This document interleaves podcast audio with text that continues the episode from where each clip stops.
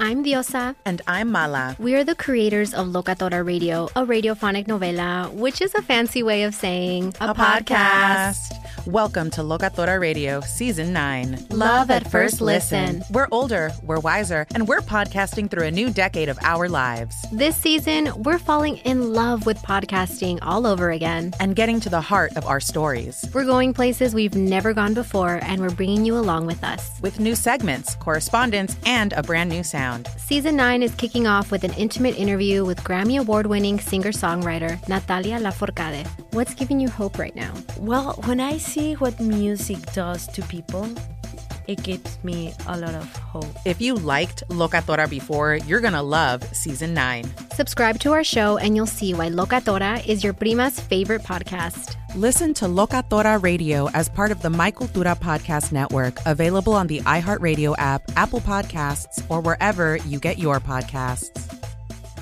I used to have so many men.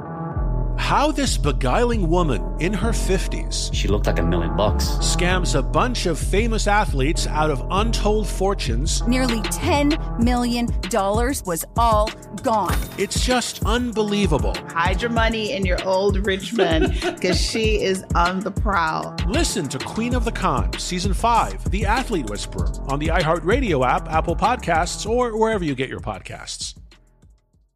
Danielle Moody here, host of the Woke A F Daily podcast. We've been with iHeart for a year, and what a year it has been. As we head deeper into twenty twenty-four and yet another life-changing election cycle, Woke A F Daily is here to keep you sane and woke.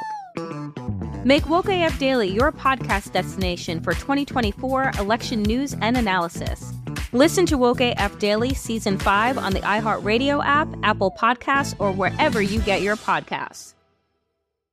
Oh, hi, I'm Rachel Zoe, and my podcast, Climbing in Heels, is back and better than ever. You might know me from the Rachel Zoe Project, or perhaps from my work as a celebrity stylist. And guess what? I'm still just as obsessed with all things fashion, beauty, and business. Climbing in Heels is all about celebrating the stories of extraordinary women, and this season is here to bring you a weekly dose of glamour, inspiration, and fun. Listen to Climbing in Heels every Friday on the iHeartRadio app, Apple Podcasts, or wherever you get your podcasts. I don't understand people's decision to refuse to wear a mask. I don't understand people who still are acting like this is fake news. Right. And acting as if business as usual. And it's not business as usual. It really isn't. Welcome to Positively Gam, hosted by me, Gammy. Today is a special episode where we're talking about experiencing loss during the time of COVID. I recently lost my mother-in-law. Some people would say mother-in-law, but in my family, we say mother-in-law. And I thought that I was prepared, and it turns out that I wasn't. In the beginning of the pandemic, there was a lot of talk how people were experiencing death and dying and not being able to be with their family members. And I knew at that time that that was going to be the experience for my family because my mother-in-law was in a nursing home. So joining me today is Mona Harris. She's a good friend of mine from my hometown of Baltimore, Maryland. And we realized that we had a commonality in this experience of loss. So tell me about your loss, Mona, because it was your mother-in-law as well. Correct. And they were both at the same facility. Correct. She was well taken care of at that nursing facility. She was actually in the memory care unit, so she had dementia. In March, they said, well, this is the last time you're going to be able to come for right now because the pandemic is stopping all visits. How old was your mother-in-law? ninety-two. Mine was too. She yeah, was ninety-two. I mean, her health was good other than that. And when that pandemic, it hit like a ton of bricks because, I mean, we couldn't go there. And one of the nurses was able to let us call her cell phone from time to time and do a FaceTime call. But her being not in her right mind, she didn't know what was going on. But it was just good to, for us to put eyes on her. Right. At the beginning, I don't believe that Maryland was requiring tests. I think in mid-April, they started testing. I think they tested her on the twenty-eighth of April and found out the next day she was positive. And a week later, on a Saturday, May first, as a matter of fact, they called my sister-in-law and asked her if she wanted to have a face call. And they had never done that before. My sister-in-law took the call and, you know, my mom was a little unresponsive at that time. And the next day, which was May second, they called and said her heart rate had went high and her blood pressure had dropped. What should we do? And my husband said, send her to the E R. And he went to the facility actually and met the ambulance there. Couldn't go in, but he wanted to see her coming out. Upon her coming out, she wasn't responsive. He yelled, you know, yelled her name, but she didn't respond. So he followed the ambulance up to the hospital. And of course, he couldn't go in. So she was there a couple of days at the hospital, and they called and said that there was no more they could do. They said one person can come to see her. And my husband went, and they covered him from head to toe in all the gear and put his cell phone in the plastic bag so he could do a Zoom call for his family members. And that's, that's the last time I saw him. And for my family, I, I think that our experiences were quite similar. You know, first of all, let me just say that when you have to make the decision to put someone in a nursing care facility, it's well known that, you know, you have to be really careful and thoughtful about the facility that you choose. And a lot of it is based on what the family can afford. So I feel blessed, like I said, that we were able to get her in a facility that we trusted and had confidence in. That being said, though, knowing that the elderly are vulnerable and at risk, it's imperative that we have someone there every right. day. And we were lucky enough to be able to do that. We had family members, so somebody in the family was there every single day. Rodney's sister brought her mother dinner every day. And it was a schedule for us. At three o'clock every day, we went to see Miss Jean. So having her be able to see us, touch us, talk with us, sit down and spend time with us on a daily basis, and to go from that to absolutely nothing was devastating for us. And I, I just can't imagine what that was like for her, you know, because they don't quite understand exactly what's going right. on. Right. Rodney's mom was of sound mind. She wasn't of sound body, but she was of sound okay. mind. But still, there's a bit of confusion when, you know, everybody is coming and then all of a sudden nobody right, is coming. Right, right. You know, and it took the facility a minute to figure out how can we involve the family because we know that that is needed. And then they started doing the the weekly FaceTime calls that you mentioned. But it was once a week and it was for a couple minutes. I'm not sure we even got up to a half an right. hour of time with her because they're having to go around to each person, each bed right. and do right. this. So I can imagine the task that it was to to do that. But it was really, really, really something. First, let me ask you, okay. let me go back and ask, how are you guys doing? How are you and Eric coping? How I think everybody is doing as best they can. Everybody has their moments. I know Eric has his moments. Yeah. You know, when he was when he was talking about it yesterday, he was having some moments. It hit hard because she, she and I were, were pretty close as well. Well, we were very close, not pretty close. Even though, like Eric would say, sometimes she's really not here because she had dementia, but. I said, but physically she is here, you know, and we still could touch her. We still could see her, you know, so it's it's it's very devastating. Yeah. Let me clarify for the audience, too, that Eric Correct. Is your husband. She was and- my mother-in-law as well. Yeah. Yeah. And Rodney is my husband. So we just want to clarify who we're talking about. So do you feel like the loss of your mom was more related to the COVID or was it just more related to It, it was definitely the COVID, yeah, the COVID, because she was doing fine before then. Exactly. I talked to, we, matter of fact, we saw a nurse in the um, market a couple of weeks ago, and I guess it was about thirty, about thirty patients in her particular unit. And we were asking how they were doing, and she said, my mother-in-law's unit out of, mm-hmm. say, thirty, all passed but two. Wow. Yeah. So. And it sounds like your mother, your mother-in-law, her illness pro- progressed quickly. Yeah. yeah. I don't know if those so. patients on that unit were more vulnerable, you know, because yeah. I don't know who of those patients had other issues other than dementia. You know, they could have had other issues. Yeah. It was like, well, my mother-in-law, she didn't. She didn't have any other underlying issues. And yeah. So. My mother-in-law was of sound, sound mind, but she was weakened.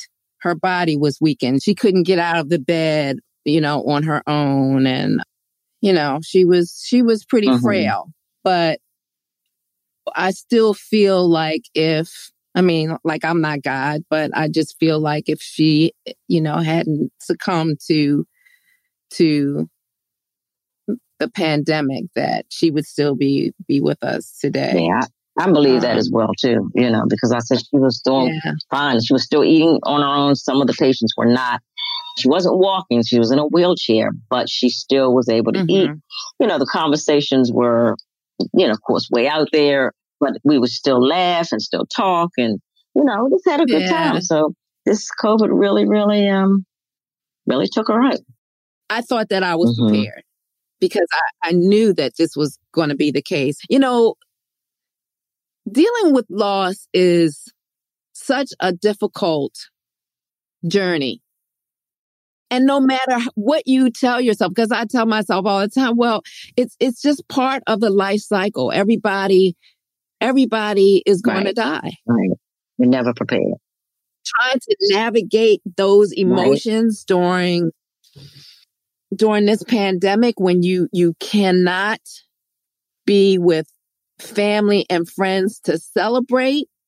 The life was very different. Let, let me ask you, did you and, and your family plan a service? Did you have a Only funeral? ten people could come. And mm-hmm. he's got three siblings. So their spouses, that was eight.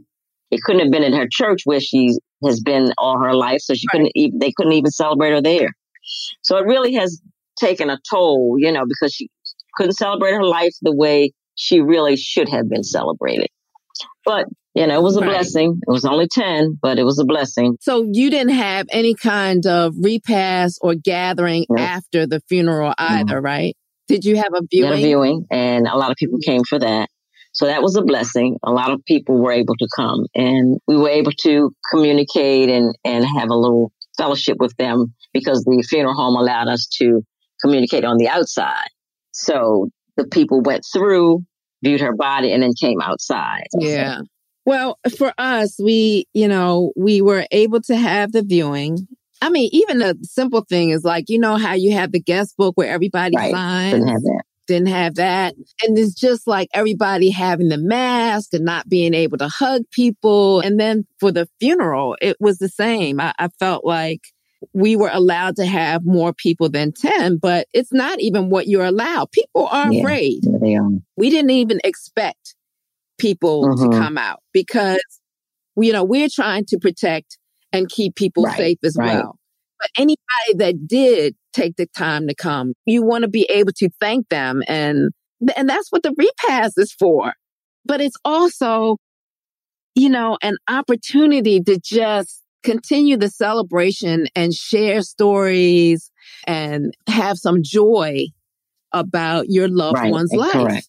And the idea, for me, the idea of not knowing, of no family member being able to to be with her in her last hours, all the family members that didn't get an opportunity to come and visit her one more right. time. Mm-hmm.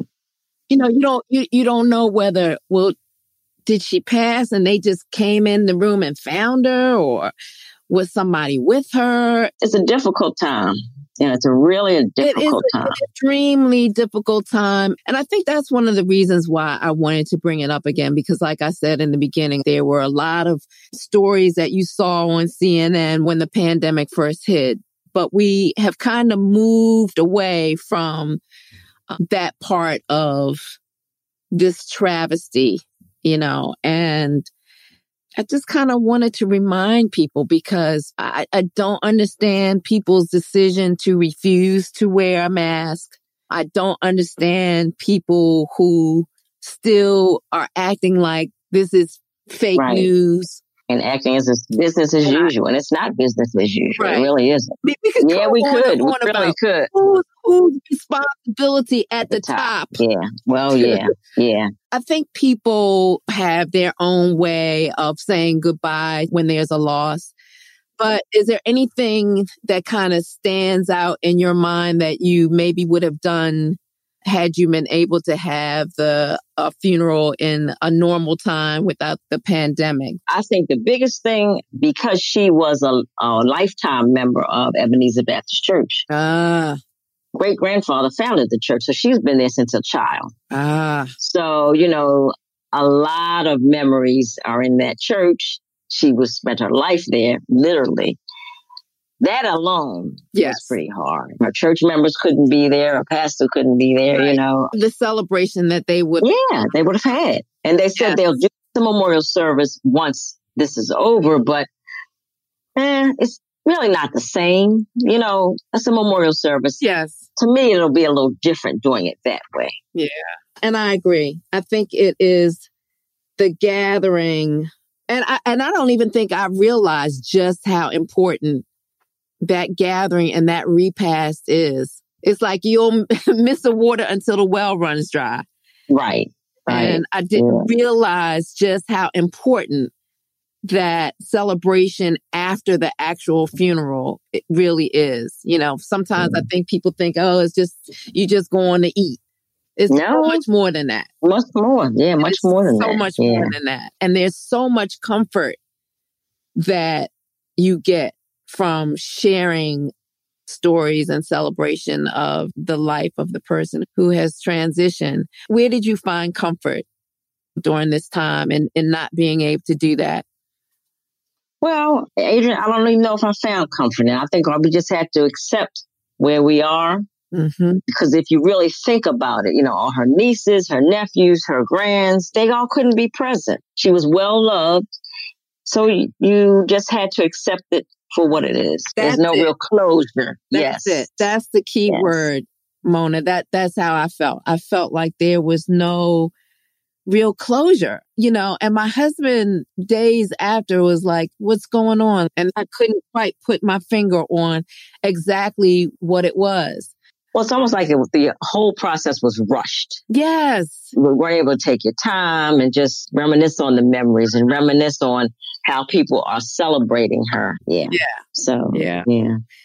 You know, and once again, recognizing that it's not the fault of anyone, Mm-mm. recognizing that this is just what is needed during these times to try to keep people safe. Right. right. You know, and, and protected. Yeah. So I want to end this conversation on a positive note. Okay. If we can, tell me something really good or uh, maybe a sweet memory about your... Miss Catherine. Yeah, yeah. Miss Catherine. I'm going to tell you, Miss Catherine was, she was a type, the type of lady that she didn't hold back what she wanted to tell you. Yes. And she and I would just laugh. My husband would say, Ma, you can't say that. You can't say that. You know, but, you know, she would just say how she felt. Yep. And I would laugh because it was funny to me when Eric said, don't laugh because it's not funny. I said, yes, it is. It really is. She's been on this earth ninety-two years. Let her say and let her do what she wants. But that's just how she was. Yeah. She just said how, said how she felt. And it was funny to me, you know, because uh, she liked to laugh and so do I. Yeah. yeah. So yeah. That was that was a good memory for me with her. Yeah. yeah. My yeah. my mother and Miss Jean was the same way. And she, as she always would say what was on her mind. But I think the thing that really will stick with me so much is how much she loved her family.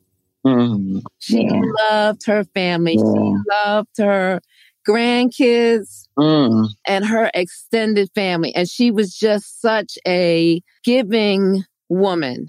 You know, another thing that that's, that sticks out for me is that she was a wonderful cook. And we don't have that history. Oh, yeah. No, we, we don't. Yeah. In our family, because I'm not, I'm not a good cook. you know, but she was, was always a good cook, and that was that was her way of, of showing love to her family, was was cooking a, a, a good old meal. So even though we we had such a devastating loss during the pandemic, Mona, we we had these uh, wonderful memories. Right. Yeah. Yeah. So my best to Eric, and thank you so much for being willing to come on and share your story. Not a problem. Not a problem. Hopefully somebody will, will hear it and it'll help them to know that we get, we'll get through it. We're, we, we're getting through it, you know, as hard as it is, as hard as it, as it was, we're getting through it. Right. You know? I just want to remind people that the pandemic, it's not over. Mm-mm. Please, Mm-mm. please, please wear a mask. If not to protect yes. you, then to protect your somebody loved, else, somebody yes. else. Yes. Wash your hands, yes. wear a mask. Yes. Yes. Thank you so much, Mona. All right. Take care. The only takeaway that I have is that this, for now, is the new normal, and everyone's journey to finding closure and peace will be different.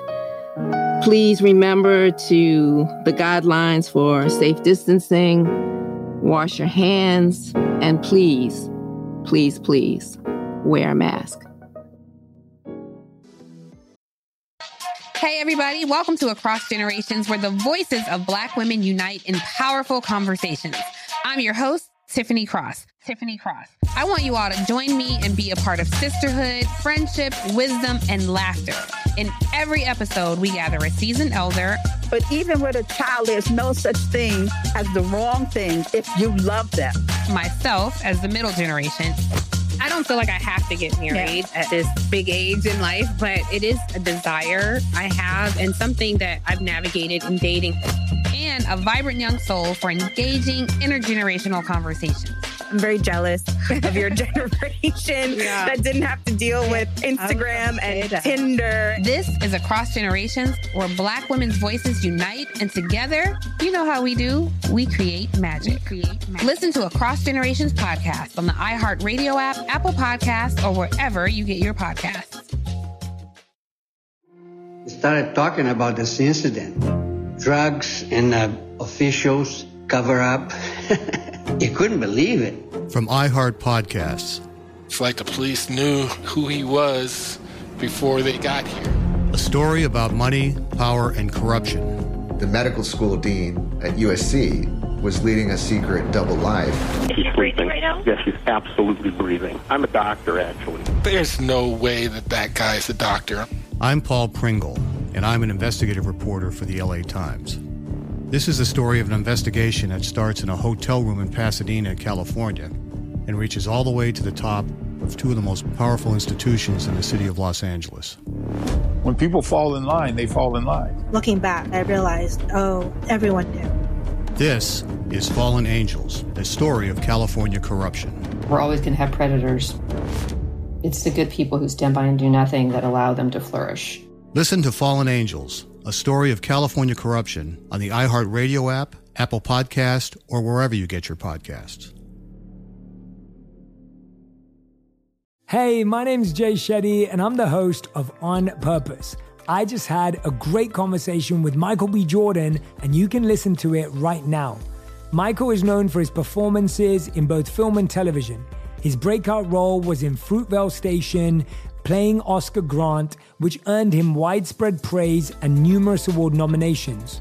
His portrayal of Killmonger in Marvel's Black Panther, one of my favorites, further solidified his status as one of Hollywood's leading actors, earning him widespread acclaim for his complex and compelling performance.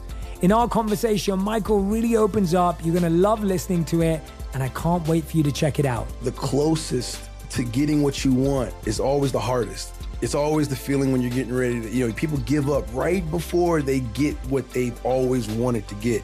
People quit. Listen to On Purpose with Jay Shetty on the iHeartRadio app, Apple Podcast, or wherever you get your podcasts. My name is Johnny B. Good, and I'm the host of the new podcast, Creating a Con, the story of BitCon. Over this nine-part series, I'll explore the life and crimes of my best friend, Ray Trepani. I always wanted to be a criminal. If someone's like, oh, what's your best way of making money? I'm like, oh, we should start some sort of scheme.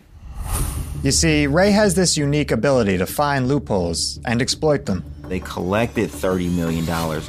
There were headlines about it. His company, Centratech, was one of the hottest crypto startups in twenty seventeen. It was going to change the world, until it didn't. I came into my office, opened my email, and the subject heading was F B I request. It was only a matter of time before the truth came out. You can only fake it till you make it for so long before they find out that your Harvard degree is not so crimson. How could you sit there and do something that you know will objectively cause more harm in the world? Listen to Creating a Con, the story of BitCon, on the iHeartRadio app, Apple Podcasts, or wherever you get your podcasts.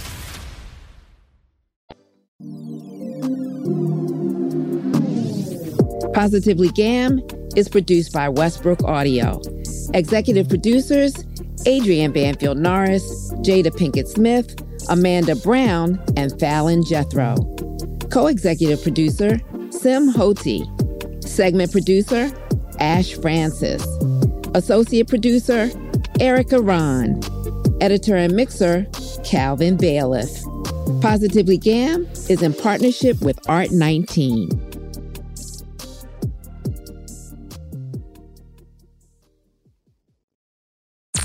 I'm Tamika D. Mallory. And it's your boy, my son, the General. And we are your hosts of T M I. And catch us every Wednesday on the Black Effect Network, breaking down social and civil rights issues, pop culture, and politics in hopes of pushing our culture forward to make the world a better place for generations to come. Listen to T M I on the Black Effect Podcast Network, iHeartRadio app, Apple Podcasts, or wherever you get your podcasts. That's right. I'm Diosa. And I'm Mala. We're the creators of Locatora Radio, a radiophonic novela, which is a fancy way of saying a, a podcast. podcast. Welcome to Locatora Radio Season nine. Love, love at First Listen. listen. This season, we're falling in love with podcasting all over again. With new segments, correspondence, and a new sound. Listen to Locatora Radio as part of the My Cultura Podcast Network, available on the iHeartRadio app, Apple Podcasts, or wherever you get your podcasts. Danielle Moody here, host of the Woke A F Daily podcast. We've been with iHeart for a year, and what a year it has been. As we head deeper into twenty twenty-four and yet another life-changing election cycle, Woke A F Daily is here to keep you sane and woke. Make Woke A F Daily your podcast destination for twenty twenty-four election news and analysis. Listen to Woke A F Daily Season five on the iHeartRadio app, Apple Podcasts, or wherever you get your podcasts. I used to have so many men. How this beguiling woman in her fifties... She looked like a million bucks. ...scams a bunch of famous athletes out of untold fortunes... Nearly ten million dollars was all gone. It's just unbelievable. Hide your money in your old rich man, because she is on the prowl. Listen to Queen of the Con, Season five, The Athlete Whisperer, on the iHeartRadio app, Apple Podcasts, or wherever you get your podcasts.